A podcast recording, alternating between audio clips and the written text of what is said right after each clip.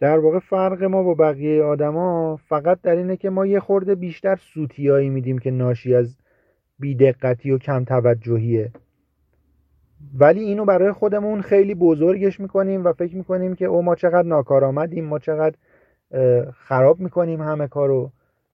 یا احساس می‌کنیم هیچ وقت هیچ دستاورد مهمی نداشتیم هیچ دستاوردی اصلا نداشتیم.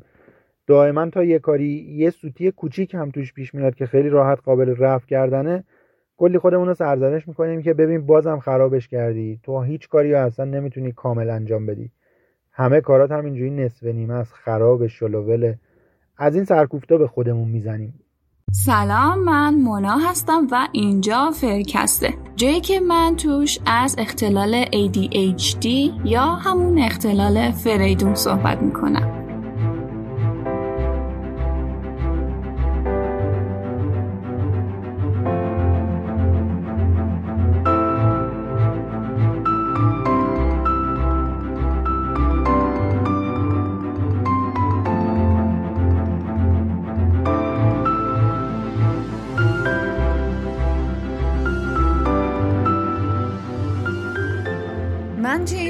وقتی که پادکست رو شروع کردم دوستای خیلی زیادی پیدا کردم. با آدمای مختلفی آشنا شدم ولی همشون یه ویژگی مشترک داشتن. اونم این که جرأت صحبت کردن از اختلالشون رو دارن. بدون تعصب و هر باور غلطی که کل جامعه رو مسموم کرده میان و از تجربهشون صحبت می‌کنن. می‌دونین من به همتون افتخار می‌کنم که باعث میشین تغییر ایجاد بشه و آگاهی بالاتر بره. حالا یکی از این آدمای عزیزی که تجربهش رو با من در میون گذاشته اسمش کاووسه. کاووس به من گفت که روش های مختلفی رو امتحان کرده و دوست داره تجربهش رو با ما به اشتراک بذاره. focus اصلی من توی این اپیزود روی نورو فیدبکه. کاووس خودش کامل پروسه نورو فیدبکش رو توضیح میده تا اگه خواستین این روش رو امتحان کنین یه پیش زمینه ای داشته باشین و بیگدار به آب نزنین. دلیل اینکه اسم این اپیزود گذاشتم نورو فیدبک و چیزهای دیگر اینه که کاووس یه اشاره کوچیکی به اون دوتا روشی هم که غیر نورو فیدبک امتحان کرده می‌کنه. که من واسه اینکه اپیزود طولانی نشه سعی می‌کنم توی اپیزودهای جداگونه راجع بهشون صحبت کنم. در خلال حرفاش اگه جایی نیاز به توضیح اضافه بود حتما اضافه می‌کنم. بریم که با هم دیگه صحبت های کاووس رو بشنویم.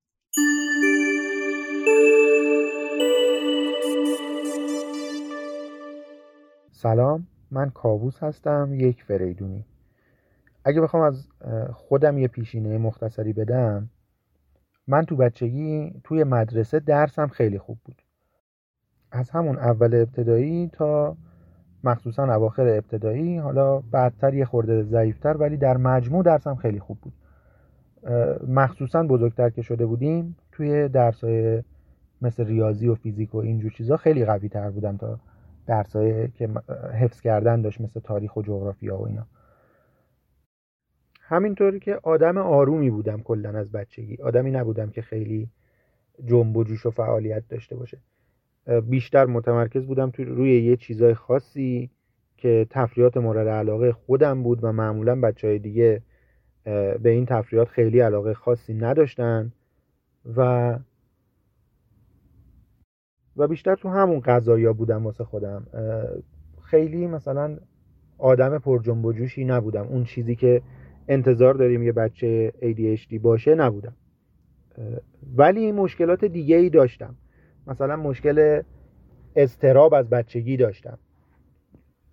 بعدها که بزرگتر شدم اینا بیشتر هم شد. یا مثلا اختلال حواس پرتی سر به هوایی زیاد داشتم. اون چیزی که به اسمشو می‌ذاریم سر به هوایی زیاد بود. من مثلا وسایلمو خیلی جا میذاشتم توی مدرسه. یا مثلا اگه قرار بودش که یه چیزی به یه کسی برسونم همیشه یادم می‌رفت. باید ده دفعه بهم به تاکید می‌کرد. یه هفته مثلا میگذشت. بعدها که بزرگتر شده بودیم توی دبیرستان و اینا می‌دیدم که مثلا من تو درس های حفظ کردنی چقدر مشکل شدیدی دارم. مثلا همزمان که ریاضی و فیزیک و 18 19 می شدم تاریخ و جغرافی رو مخصوصا تاریخ و مثلا ده می شدم اون ده نمره ای هم که ازش می گرفتم از قسمت های تحلیلی و استنباطیش می گرفتم جاهاییشو که باید حفظ می‌کردم مثلا چه قراردادی تو چه سالی بسته شده یا مثلا فلان فرد از چه دوره ای تا چه دوره ای زندگی می‌کرده سالش و اینا رو بخوام حفظ کنم اصلا شدیدا مشکل داشتم و اصلا نمی‌تونستم. بعدها تو بزرگسالی هم همین مشکلات رو داشتم. این اختلال حواس های جزئی که واقعا بعد از یه جایی تو زندگیم واقعا اختلال ایجاد کرده بود. طوری که تو کارم مشکل داشتم و همش سوتی می‌دادم همش لیستا رو که نگاه می‌کردم با, با اینکه لیست کرده بودم کارا رو و از طبق لیست پیش می‌رفتم بازم می‌دیدم که آخر سر مثلا یه چیزی جا افتاده. از این اتفاقات زیاد باسم میافتاد. کارم هم کار اداری بود. توی شرکتی مدیر بودم مدیر خوبی هم بودم. کارفرمام و زیر دستام هم راضی بودن از دستم همیشه. ولی خب ولی خودم برام خیلی آزاردهنده بود. این همه سوتی دادن تو کارم. همیشه هم از همون اول جوونی هم کار می‌کردم هم درس میخوندم. و جالب اینه که سه تا رشته تحصیلی تو دانشگاه عوض کردم. حالا اتفاقات دیگه هم افتاده ولی خب خودم هم همچین راضی نبودم از اون وضعیت و هی از این شاخه به اون شاخه میپریدم و در واقع اون موقع خب نمی‌دونستم که این کاری که دارم می‌کنم چیه و چه تأثیری تو زندگیم داره و اصلا چرا این شکلی هم من؟ فکر می‌کردم که حالا از یه رشته خوشم نیومده میرم یه رشته دیگه دیگه. ولی کاری که می‌کردم هیچ وقت ربطی به اون دانشگاهی که می‌رفتم و درسی که میخوندم نداشته. کار جدا بوده. تا اینکه چند سال پیش دیگه تصمیم گرفتم واقعا این کار رو تغییر بدم چون که خودم احساس نارضایتی داشتم. این البته نکته توش داره ها. این به خاطر اون کمالگرایی هم که داشتم بود. اینو دارم میگم به خاطر همین موضوع اصلا. ولی خب حالا جلوتر راجبش احتمالا دوباره صحبت می‌کنیم. در این حین که تصمیم گرفتم شغلم رو عوض کنم نگاه می‌کردم ببینم که چه مشاغلی برای من آدمی که حواس پرتم مناسب تره گفتم یه بار اینو گوگل کنم. تو همین گوگل کردن ها با این آشنا شدم که پدیده ای هست به اسم بیماری ADHD در بزرگسالان که من مبتلا هم بهش. همینجور که علائم رو میخوندم دیدم که من چقدر هم تقریبا همه این علائم رو دارم. و تقریبا همه رو هم خیلی شدید دارم. بعد تو همین پروسه که تحقیق می‌کردم ببینم که این قصه ها رو چجوری دیگران هندل می‌کنن با یه روش درمانی به اسم نوروفیدبک آشنا شدم. یه خورده ای راجع بهش تحقیق کردم و دیدم که ظاهرا کسایی که این درمان رو انجام دادن راضی از وضعیتشون. این نکته رو اینجا اضافه بکنم که من در تمام سالهای بزرگسالیم با سگ سیاه افسردگی هم دست و پنجه نرم می‌کردم. و گاهی اوقات من می‌زدم گاهی اوقات اون می‌زده. برای کنترل و درمانشم همیشه داشتم تلاش می‌کردم. درمان دارویی انجام دادم درمان مشاوره ای انجام دادم.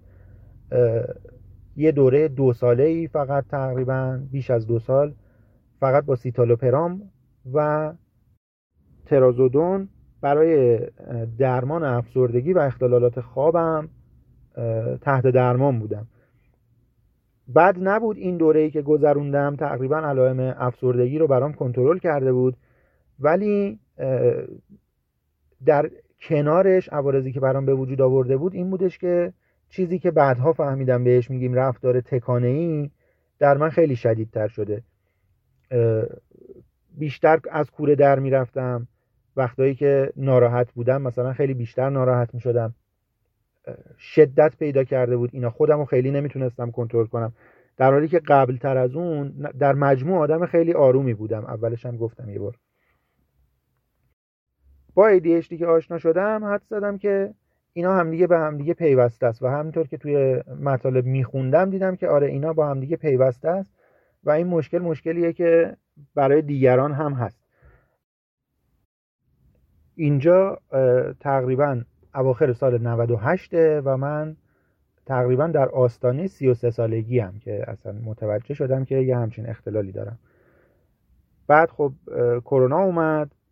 همون موقعی که می‌خواستم شروع کنم به درمان دیگه عملا منتفی شد و مون تا امسال که به تشویق یه مشاور دیگه ای که یه چند ماهی بود پیشش می‌رفتم اومدم این درمان نوروفیدبک رو امتحان کنم چون که ایشون هم پیشنهاد کرد که این درمان رو امتحان کن حتما و مفیده برات جواب میده. مراجعه کردم به یه درمونگاهی که به طور تخصصی روی این موضوع کار می‌کردن و به طور تخصصی روی زمینه ADHD در بزرگسالان کار می‌کردن و اساسا روی کردهای درمانیشون درمانهای تکنولوژیک و درمانهای غیر تهاجمی بود. یعنی سعی بر این بودش که اصلا دارویی هم استفاده نشه. توی درمونگاه از من چند تا تست خوداظهاری و نوار مغز و یه چند تا تست کامپیوتری گرفتن و تشخیص این شد که ADHD دارم و کمالگرایی حاد دارم. ADHD هم خودش حاد بود.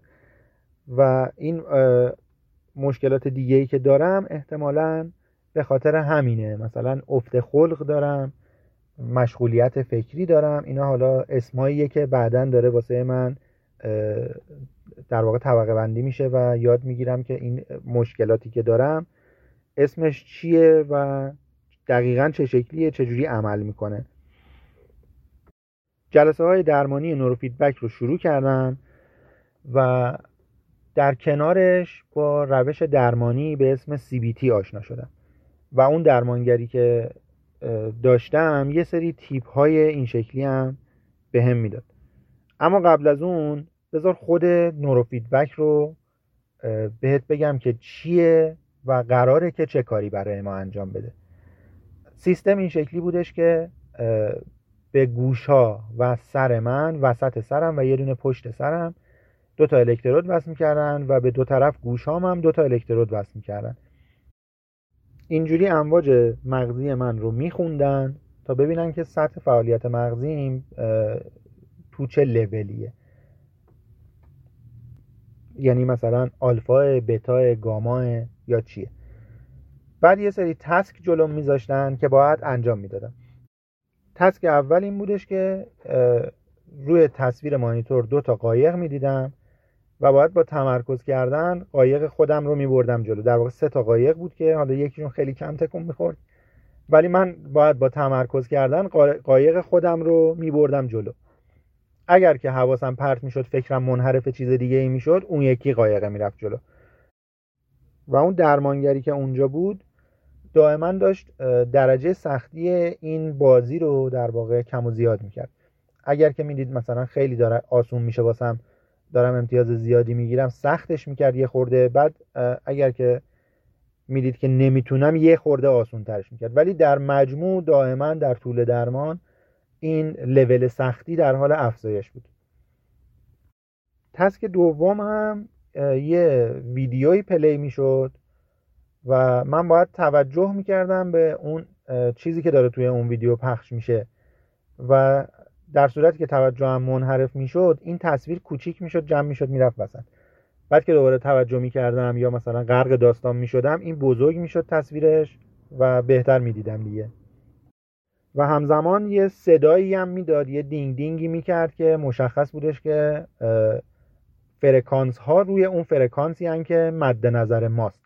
این تسک هم دوباره درجه سختیشو هی رفته رفته زیاد می‌کرد و در واقع نوسان می‌داد ولی نوسانی که در مجموع در حال سختتر شدن بود.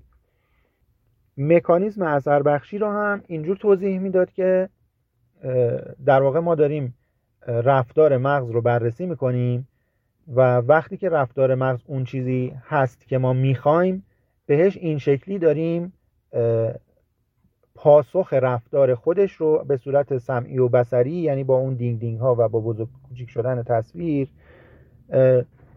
به مغز پس خوراند می‌کنیم اصطلاحا. اوکی؟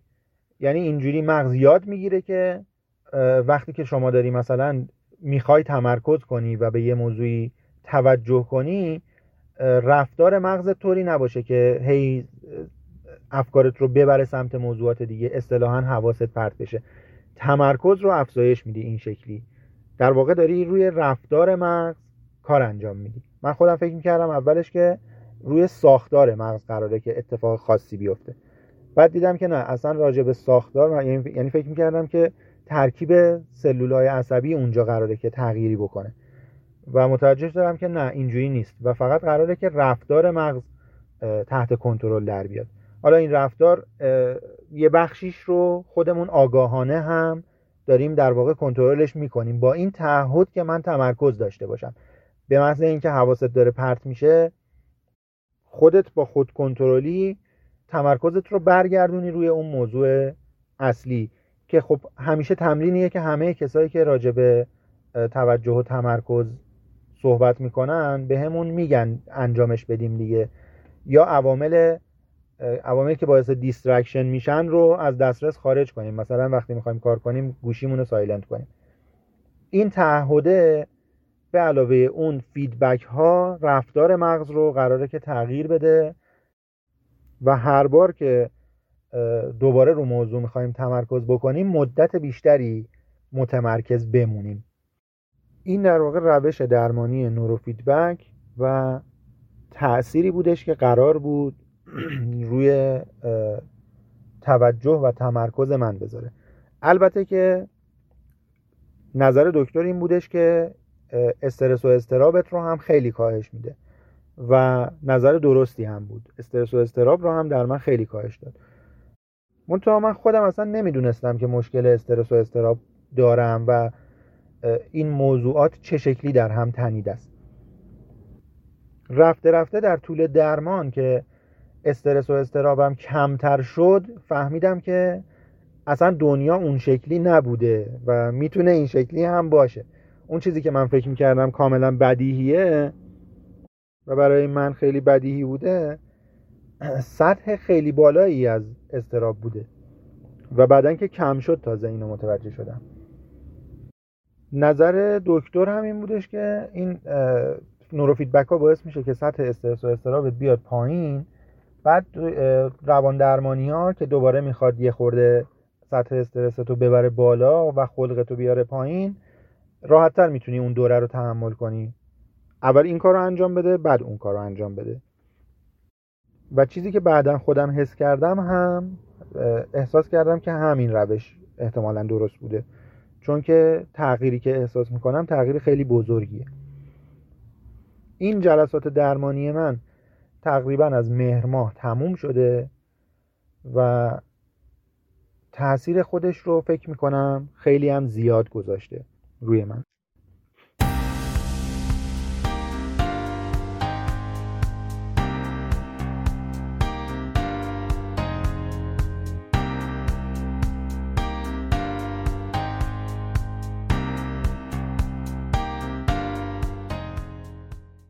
CBT یا رفتار درمانی شناختی Cognitive Behavioral Therapy یه نوع روان درمانیه که اصولا کوتاه مدته و تمرکزش روی تغییر شیوه تفکر و رفتار فرده.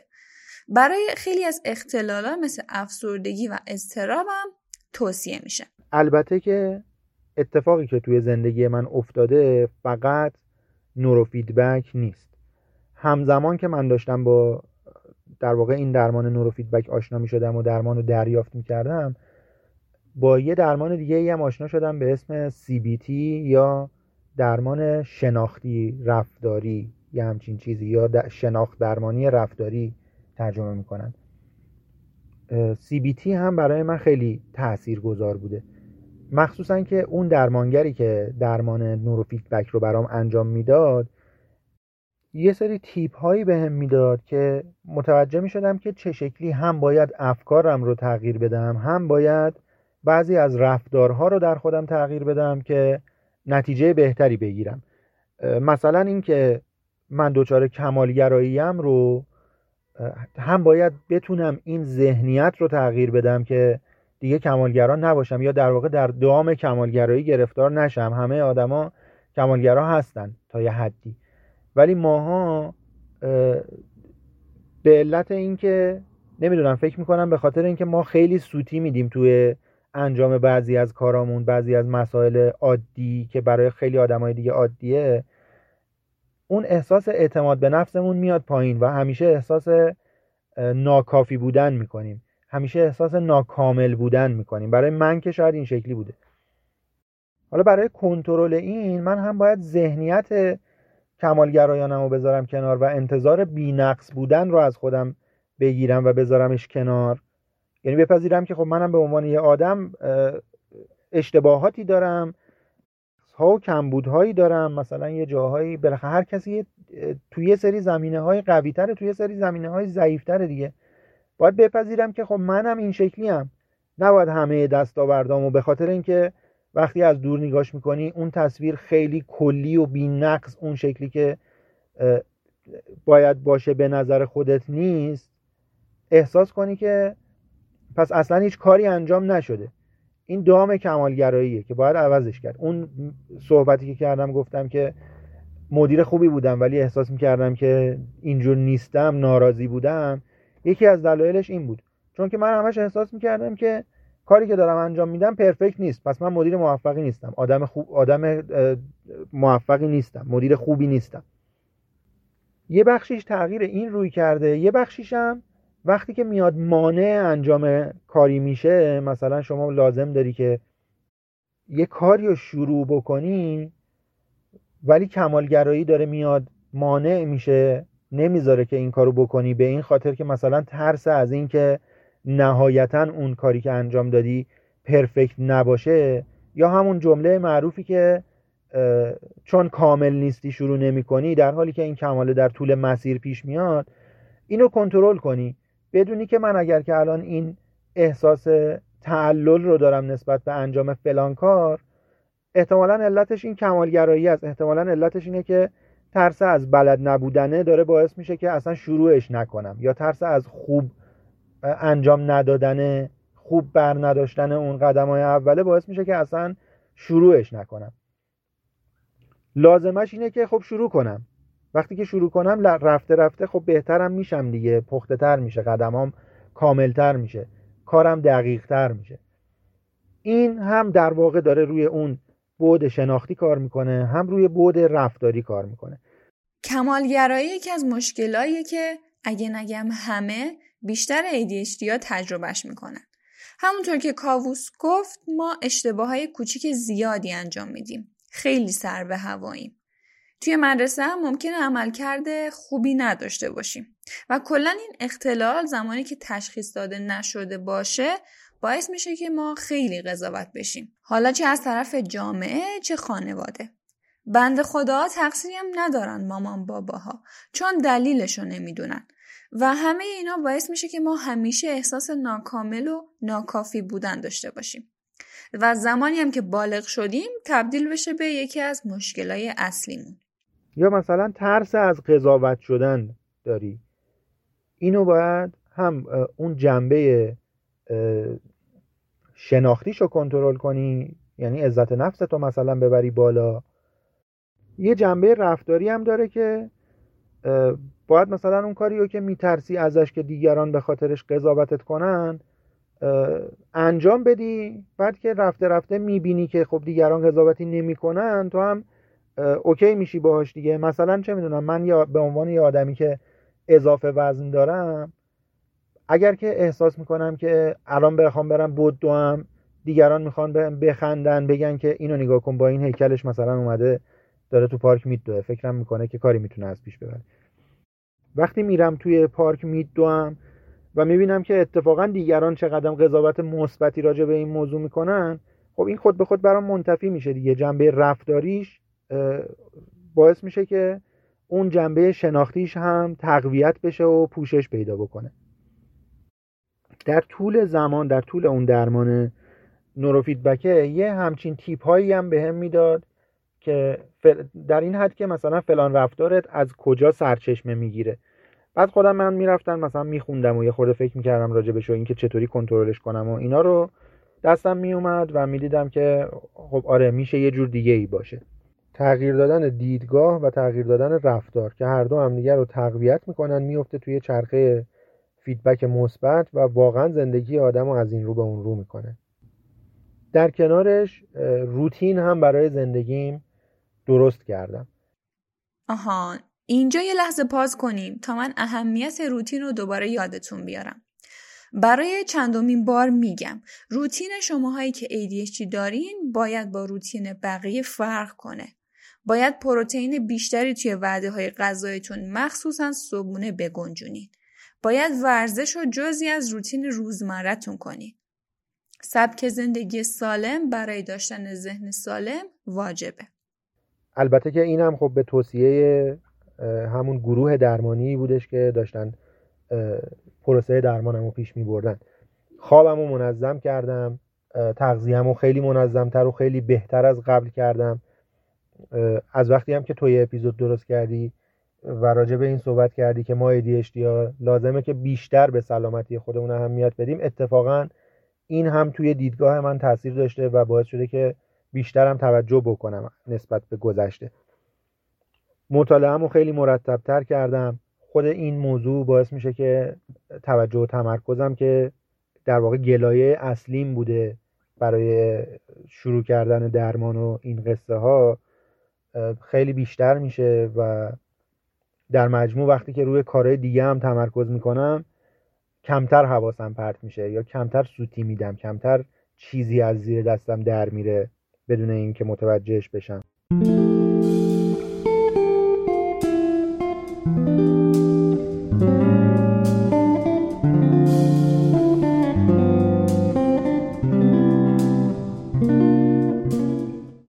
بخش دیگه ای از درمانی که دریافت می‌کردم درمانی بوده به اسم TDCS اینو خودم هم خیلی دقیق متوجه نشدم که چه در واقع چه عمل کردی داره و مکانیزم اثرش چه شکلیه.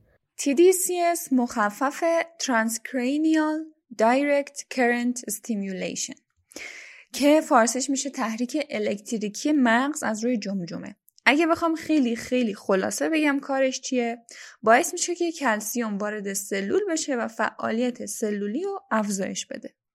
پرسیدم اونجا هم درمانو می‌گرفتم ولی به نظر میاد که چیز پیچیده ای بود و خیلی دقیق توضیح دادنش احتمالا برای مراجعین خیلی کار ساده ای نبوده و خیلی درست توضیحش نمی‌دادن. ولی TDCS چه شکلی بود؟ دو تا الکترود به بالای پیشونی وصل می‌کردن و یه جریان الکتریکی خیلی خفیفی منتقل می‌کردن به جمجمه و از طریق اون احتمالا به من. اثرش این بود که یعنی اثری که قرار بود بذاره این بود که خلق منو بالا نگه داره. و نشونه هایی که از بالا بودن خلقم می‌دادن این بود که خب سطح انرژیم باید بره بالاتر. خستگی های مفرتی که دارم باید بهبود پیدا بکنه.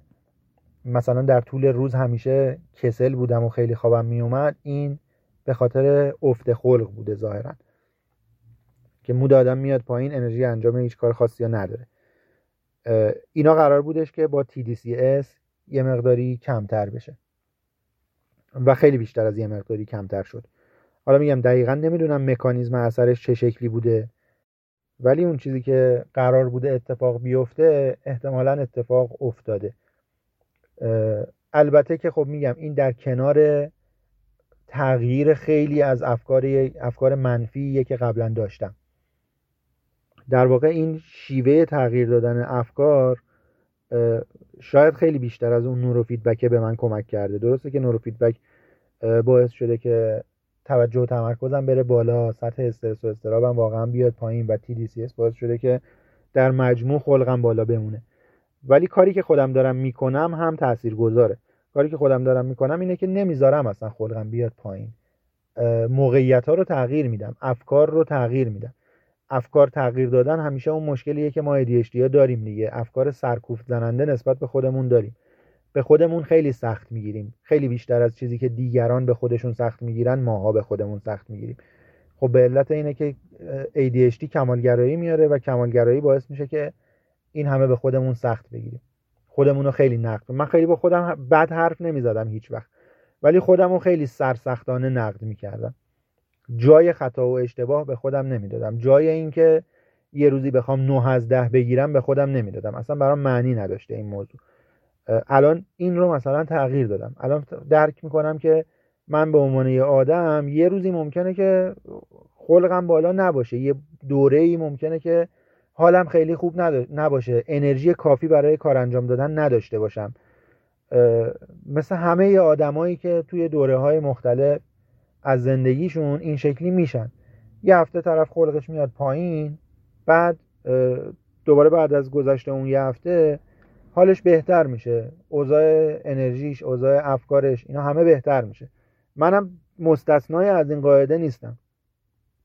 یه تغییر دیگه ای که به وجود آوردم اینه که خودم رو بیشتر اون شکلی می‌بینم که آدمای اون شکلی قضاوت می‌کنم در واقع که آدمای دیگر رو از بیرون می‌بینم و قضاوت می‌کنم. مثلا اینکه ما آدمای دیگر رو همیشه تو بازه های بلند مدت تری قضاوت می‌کنیم. امروز فلان رفیقمون رو با سه سال پیشش با پنج سال پیشش مقایسه می‌کنیم. اگر خیلی نزدیک بخوایم مقایسه کنیم با شیش ماه پیشش یه سال پیشش مقایسه می‌کنیم. در حالی که با خودم من این کارو نمی‌کردم. امروزم رو با دیروزم میسنجیدم. این هفته رو با هفته پیشم میسنجیدم. نگاه نمی‌کردم که خب من در طول امسال مثلا درآمدم رو تونستم انقدر بیشتر بکنم. خب این یه دستاورد دیگه. چرا داری فکر می‌کنی که هیچ دستاوردی نداشتی تو زندگی؟ من در تمام سالهایی که توی یه شرکتی داشتم کار می‌کردم و مدیریت می‌کردم یه عده آدم رو زیر دستم کارشون رو هندل می‌کردم همیشه کارفرمام ازم راضی بوده. حالا اینکه یه چالشایی داشتیم با هم دیگه یه کانفلیکتایی داشتیم با هم دیگه به این معنی نیستش که من واقعا یک مدیر شکست خورده و ناموفق بودم. خب اگه اینجور بود که خیلی زودتر از این حرفا اخراجم می‌کردن که. یا این همه ازم تشکر نمی‌کردن به خاطر اینکه کارشونو دارم خوب انجام میدم. این همه بهم به نمی‌گفتن تو آدم قابل اعتمادی هستی. این کردیت هایی که دیگران بهمون میدن برای این نمیدن که ما بذاریم تو کمد درش رو قفل کنیم که این کردیت ها رو میدن که استفاده کنیم دیگه. پس واقعا من کارم خوب بوده که همیشه مدیر بالا دستیم راضی بوده ازم. معمولا راضی بوده همیشه تشکر می‌کرده. همیشه به من می‌گفته که تو کارت خوبه. حالا اینجاهاشم بهتر بکنی کارت خیلی هم بهتر میشه. این اون اینو می‌دیده که من کارم خوبه ولی خودم نمی‌دیدم. خودم همیشه کارم رو یه خروجی بد می‌دیدم. همیشه خودم رو یک مدیر نالایق می‌دیدم که حالا دست بر غذا اتفاقاتی افتاده که این پست مدیریتی بهش رسیده. اینجوری خودم رو نگاه می‌کردم. در حالی که خب اینجوری نیست. اینا رو باید تغییر داد و تغییرش دادم و از وقتی که تغییرش دادم خیلی چیزای دیگه ای هم تو زندگیم تغییر کرده. از جمله اینکه دیگه سگ سیاه افسردگی وجود نداره که بخواد یه وقتایی اون حمله بکنه یا من حمله بکنم. این تغییرات فکری رو از بیش از یک سال گذشته شروع کردم. در حالی که نورو فیدبک ها رو تقریبا از 7 ماه از برج آخر برج چهار شروع کردم دیگه. اینا خودش تاثیر خودش رو گذاشته در کنار اون درمانی که گرفتم و در کنار اون تیپ هایی که می‌گرفتم. چون جلسات اصلی روان درمانیم هنوز شروع نشده. خودم موفقش کرده بودم به یه سری دلایلی که حالا احتمالا باید مثلا از یه ماه دیگه استارتش بزنم. بعد از جلسه های نورو فیدبک هم دوباره تستایی که اون اول داده بودم و تکرار کردیم و به نظر می اومد که علائمی که داشتم تا حد خیلی زیادی کنترل شده و عملا نیاز به اون 20 جلسه دوم نورو فیدبک ندارم. فقط بنا بر اینه که اگر که خواستم تا مثلا چند ماه آینده برم یه چند جلسه تثبیتی دیگه ای داشته باشم برای تثبیت اون وضعیتی که در واقع نورو فیدبک ایجاد کرده.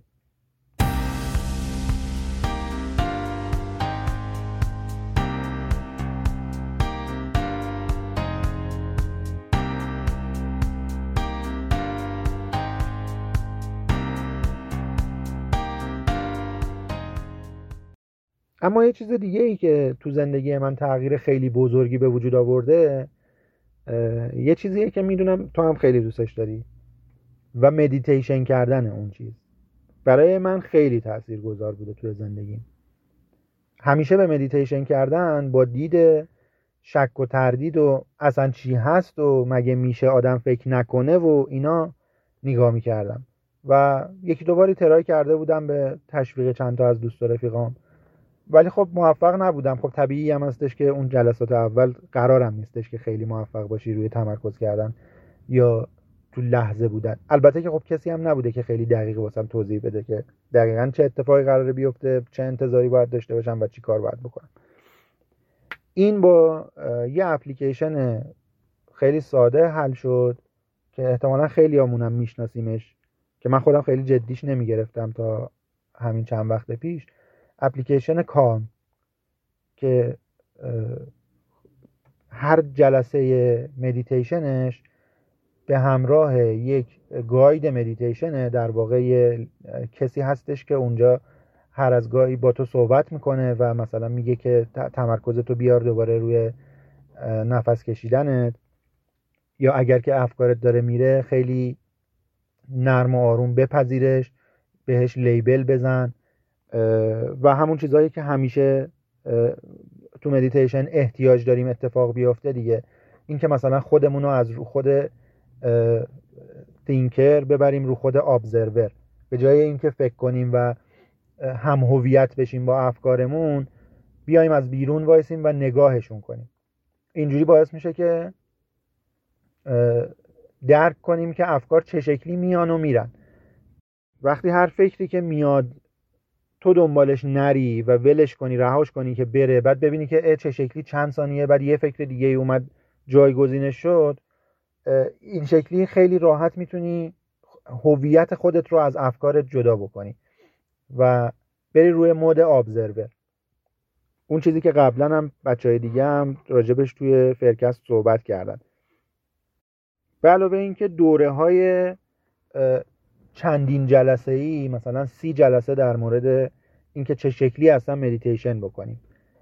تکنیکا رو یادت میده. یا مثلا هفت جلسه برای کنترل خشم برای کنترل اضطراب یا برای کنترل درد. دوره های مختلفی داره که چندین روز با این guide پیش میری و نکته بهت میگه.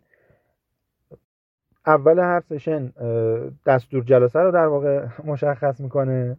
راجع به اینکه این جلسه راجع به چی می‌خوایم صحبت بکنیم یه نکاتی میگه بعد مثلا یه ده دقیقه مدیتیشن می‌کنه باهات و آخر سر یه یه دقیقه ای اون تیپایی که لازمه برای اون جلسه که چطور هیچ کاری نکنیم چطور وقتی که یه احساسی داریم فقط بهش توجه کنیم تکنیک های مثلا ناتینگ و نان ریاکتیویتی و چطور لیبل بزنیم به افکارمون که بتونیم با طبقه بندی کردنشون خیلی راحتتر از دنبال رویشون فرار کنیم. چطور بیشتر بتونیم مشاهدگر باشیم تا اینکه با اون فکر هم هویت بشیم و بریم. اینجور چیزا رو یاد میده. زبونش انگلیسیه ولی انگلیسی خیلی سختی نیست. خیلی ساده صحبت می‌کنه. هم لحجه خیلی ساده ای داره هم کلماتی که استفاده می‌کنه ساده کلمات کسایی که تقریبا انگلیسی متوسطی دارن تقریبا همش رو متوجه میشن. این خود مشاهدگر جا رو برای خیلی افکار مثبت تو ذهن من باز کرد. اولا که یاد گرفتم چطور راجع به دنبال افکار منفی که میان تو ذهنم نرم و بفرستمشون برن. خودم وایسم فقط نگاه کنم. ثانیا که دائما یه کسی داشتش به هم یادآوری می‌کرد که افکار مثبت رو جایگزینش کنم و اصلا وقتی که افکار منفی رو میفرستی میرن جا باز میشه که برای افکار دیگه ای که بیان تو مغزت دیگه. و این بدیهی ترین چیزه که افکار ما دیدگاه های ما رو به دنیا و به زندگی می‌سازن و رفتارمون رو می‌سازن. انقدر بدیهیه که اصلا نمی‌دونم نمیشه بیانش کرد که چه شکلی وقتی داری منفی زندگی می‌کنی منفی فکر می‌کنی. به خودت راجع به دنیا. خب داری منفی فکر می‌کنی دیگه. نمیشه که همزمان هم منفی فکر کنی هم مثبت فکر کنی که. ولی وقتی که مثبت فکر می‌کنی افکار منفی رو میفرستی میرن و آگاهانه و بعد از یه مدتی به طور خود به خودی افکار مثبت رو جایگزینشون می‌کنی و جایگزینش میشه می‌بینی که مثلا دنیا خیلی روشنتر از اون چیزیه که داشتی می‌دیدی. تو عینک دودی به چشت بوده یا مثلا رنگا خیلی فرق می‌کنه. تو عینک مثلا آبی به چشت بوده قرمز به چشت بوده. انقدر بدیهیه که نمیشه توضیحش داد. فقط باید انجامش بدی. بعد از یه مدت که انجام دادی تازه می‌فهمی که دنیا تغییر کرد. وضعیت چقدر تغییر کرد. فقط بعد از اینکه انجامش میدی متوجه میشی. یه جنبندی خیلی کوتاهی بخوام بکنم راجع به چیزی که گفتم. این شکلی باید بگم که روند تغییراتی که توی زندگیم به وجود اومده از خیلی قبلتر استارت خورده. از اون جایی که فهمیدم که دیگه این وضعیتی که وجود داره ناراضی کننده است و شروع کردم به تغییر دادنش. این همه افسردگی بس باید تغییرش بدم. یا مثلا این همه درد فیزیکی کشیدن بس من همیشه پاهام درد می‌کرده. از وقتی که یادم میاد پاهام درد می‌کرده. صبح که از خواب بیدار می‌شدم انگار کیلومترها دویدم. حالا الان تازه می‌خوام برم سر کار. یه همچین وضعیتی داشتم. و واقعا درد فیزیکی داشتم. ولی نمی‌دونستم که اینا اولا به خاطر اون استرس و استرابمه اینکه عضلات بدنمو خیلی دارم سفت می‌کنم. همیشه توی وضعیت استندبایم. همیشه توی وضعیت جنگ یا گریزم. و عضلاتم همیشه استندبای آماده فراره یا آماده دعواست. و ذهنم هم همینطور. اینکه یوهو پرخاش می‌کنم علتش اینه. یه جایی تو زندگیم تصمیم گرفتم که این وضعیت بسته و می‌خوام تغییرش بدم. قدم اول تغییر برای من از اونجا شروع شده. متوجه شدم که چه اختلالی دارم چه تاثیراتی تو زندگیم می‌ذاره. شروع کردم به درمانش و به درمانش متعهد بودم. تا آخرش رفتم بعدش هم که تموم شده سیستم و lifestyle ی که برای خودم به وجود آوردم و ولش نکردم که دوباره برگردم به همون وضعیت سابق. روتین خوابم روتین زندگیمو حفظ کردم. از نوروفیدبک استفاده کردم برای درمان از TDCS استفاده کردم برای درمان و معتقدم که تاثیر خیلی خوبی داره به این شرط که اون فرد گیرنده درمان همکاری کامل بکنه. البته که خب روش های درمانی مختلف ممکنه که میزان تاثیرگذاریشون روی افراد مختلف کم و زیاد باشه. احتمالا نوروفیدبک و TDCS روی من تاثیر خوبی داشته ممکنه که روی کسای دیگه ای تاثیر به این شدت نذاره. این اصلا چیز دور از ذهنی نیست. ولی چیزی مثل مدیتیشن چیزیه که برای همه جواب میده. من تا حالا ندیدم کسی مدیتیشن کرده باشه یه مدت نسبتا طولانی که بتونه نه خیلی طولانی شاید مثلا در حد چند هفته ممتد هر روز مدیتیشن کرده باشه. بعد بگه که من استفاده خاصی نکردم یا مثلا تاثیر خاصی رو من نداشت. بهترم نکرد حالم رو بهتر نکرد نسبت به قبل. من ندیدم یه همچین کسی. درمان شناختی رفتاری یا CBT هم فکر می‌کنم از همون قصه هاییه که تاثیرش روی آدمای مختلف کم و زیاد باشه. من خودم هنوز به عنوان یه روش درمانی با یه, با یه روان درمانگر شروع نکردم این روشو. و احتمالم داره که اصلا از روش دیگه ای بعدا بخوام استفاده بکنم برای دوره های روان درمانی که می‌خوام ببینم. چون تشخیص پزشکم هم اینه که روش دیگه ای انجام بدیم. ولی همین حدش که من یاد گرفتم ازش برام خیلی کارآمد بوده و خیلی مفید بوده. هم توی دیدگاه هم خیلی تاثیر گذاشته شناخت هامو تغییر داده هم توی رفتارام تغییر ایجاد کرده. اصلا هم نمی‌دونم که این قضاوتی که نسبت به این موضوع دارم چقدر دقیقه. ممکنه که کسای دیگه که بیشتر بلد باشن سی رو اصلا بگن این چیزی که تو داری میگی اصلا سی نیست. نمی‌دونم. ولی خب تا یه مقدار کمی که من خودم راجبش مطالعه کردم این برداشتا رو ازش داشتم و چند تا تیپی که از درمانگرم گرفتم راجبش این تاثیرات رو روم داشته.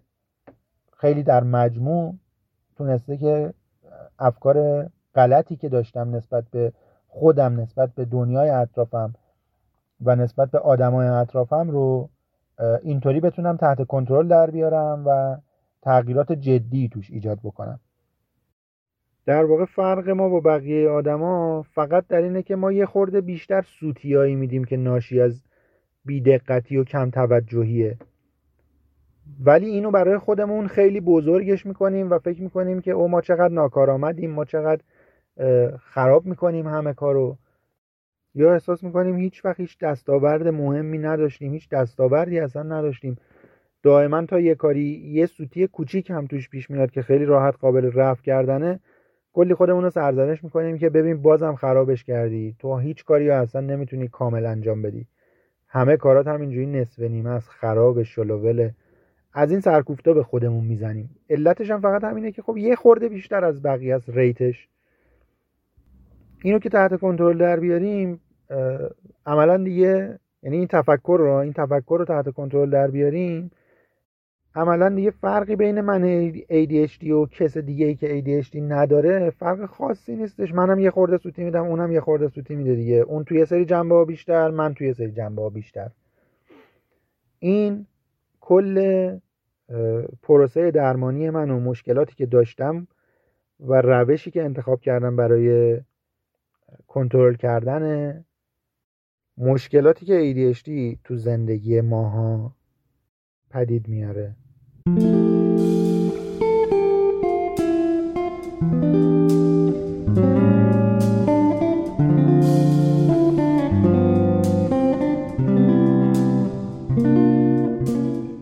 من اینجا تاکید کنم که بدن شما و سیستم عصبیتون با یه آدم دیگه کاملا فرق می‌کنه.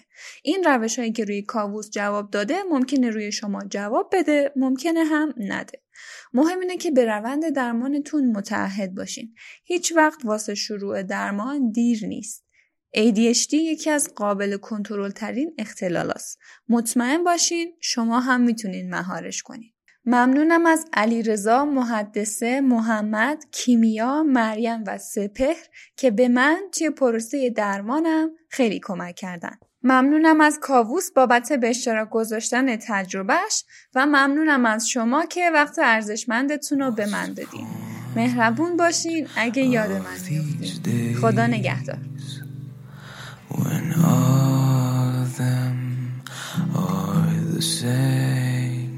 What's the point? Nothing's gonna change. Let me tell someday it will. Somehow.